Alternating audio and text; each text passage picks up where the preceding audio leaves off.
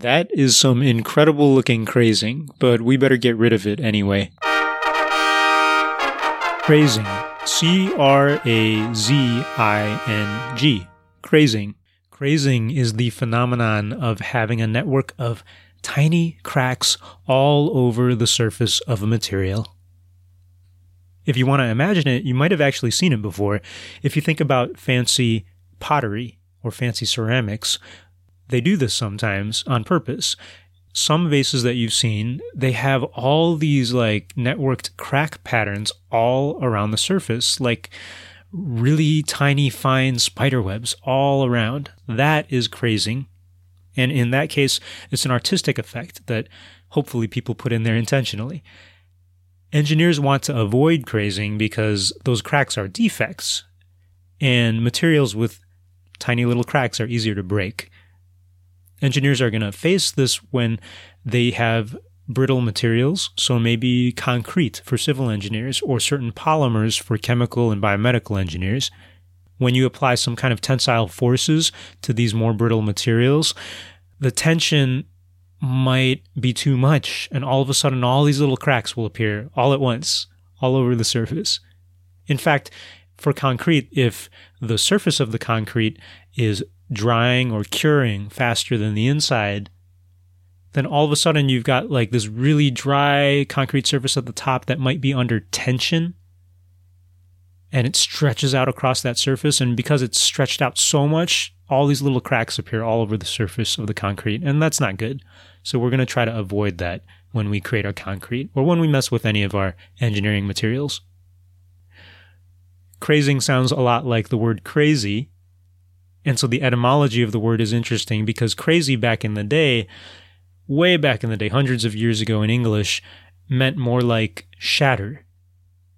And that's how crazing ended up referring to this shattered pattern that you see on the surfaces of materials. The coolest part of the word crazing is not its etymology or its artistic phenomenon or its engineering phenomenon. For me, right now, the most interesting part of the word crazing is the fact that I read it in a Wired magazine article from June 21st. And in it, in this article, this author was writing about a, an engineering startup called Theranos that is now failing, actually. Theranos was trying to measure stuff in your blood, essentially. And there were two people mentioned in this article. One of them is a fake name, but is a real person. The fake name is Arnav Khanna. So the article mentioned the mechanical engineer Arnav Khanna, and the article also mentioned the chief operating officer, Sunny Balwani. Let me read the excerpt of the article using the word crazing.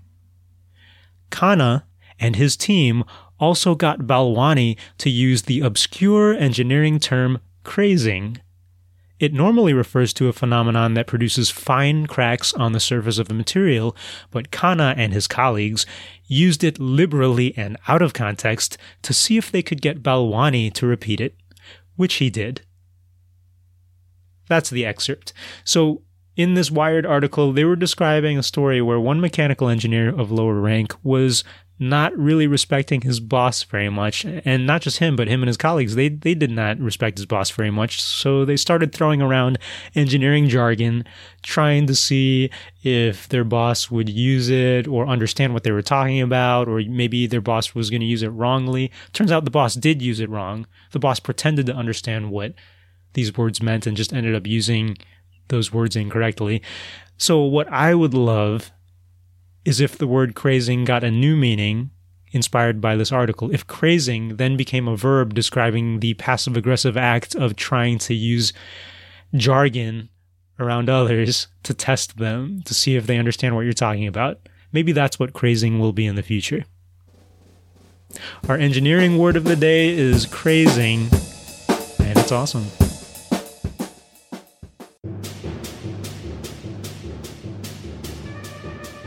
Hey, this is Pius, your engineer and host of the Engineering Word of the Day podcast.